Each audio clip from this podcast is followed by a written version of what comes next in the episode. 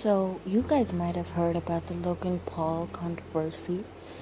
There was a YouTuber who filmed a dead man in the Japan uh, suicide forest vlog, and he kind of laughed at him. And it was like, he later came out to admit that he had sociopathic tendencies, which I don't think was the case, but hey, I'm not here to put out any opinions. You think what you think it is, you know, you can think whatever you want to. But um, this dude was basically didn't care about the guy or the family of the guy and who was gonna watch that vlog and what kind of influence it was gonna have on the society and I thought, I'm like, well, that doesn't happen. People like those don't exist because it must just be a nervous chuckle or a nervous laughter. But um, turns out people like those do exist. And uh, I was uh, not very keen on villainizing people, and but people are complex, and some of them are just pure evil, and. Uh, it, it's more complex than that, obviously, but some people are evil and you cannot forgive them. For example, narcissistic people. We talk about the movie Joker and you think, oh, hey, well, I'm rooting for the dude because he got bullied. He was raised broken, so he turned out to be a broken man. Well, that's wrong. If you're raised broken, it's your responsibility to not pass that shit on, to have enough compassion to not pass that shit on. What happened to you was unfair, but it's your responsibility to be fair. So, you would look at Joker and think, oh, that's forgivable. But to me, it's not.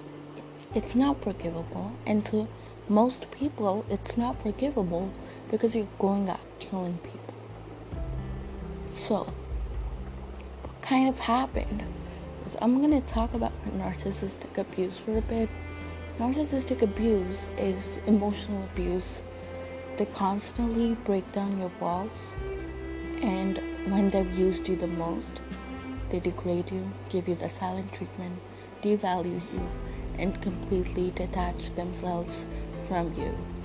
They basically go in and out of your life on the basis of their convenience, and there's nothing you can do about it. So, what I wanted to talk about was the story of my narcissistic abuse. I had a person, not gonna name that person, not even the gender. So, this person, I'm gonna call them Wait, no, I'm not gonna call them anything. It's just gonna be this person, broken person, tried to come into my life on the basis of their convenience and go out of my life when they used me and at my hole. And um, I think that they were too immature and I wish that I'd know better to just leave at the right time. Leave before more time get gets wasted. And basically what I want to warn you about is these sort of people who don't reciprocate the kind of energy you give back to them and you think it's not a big deal it is a big deal. And you cut that shit out right now because you gotta have some motherfucking self respect. I say to you, you cut that shit out right now. You take no more of it. You are gonna learn the hard way, and before you learn the hard way, I'm telling you the easy way to cut that shit out right now. Thank you.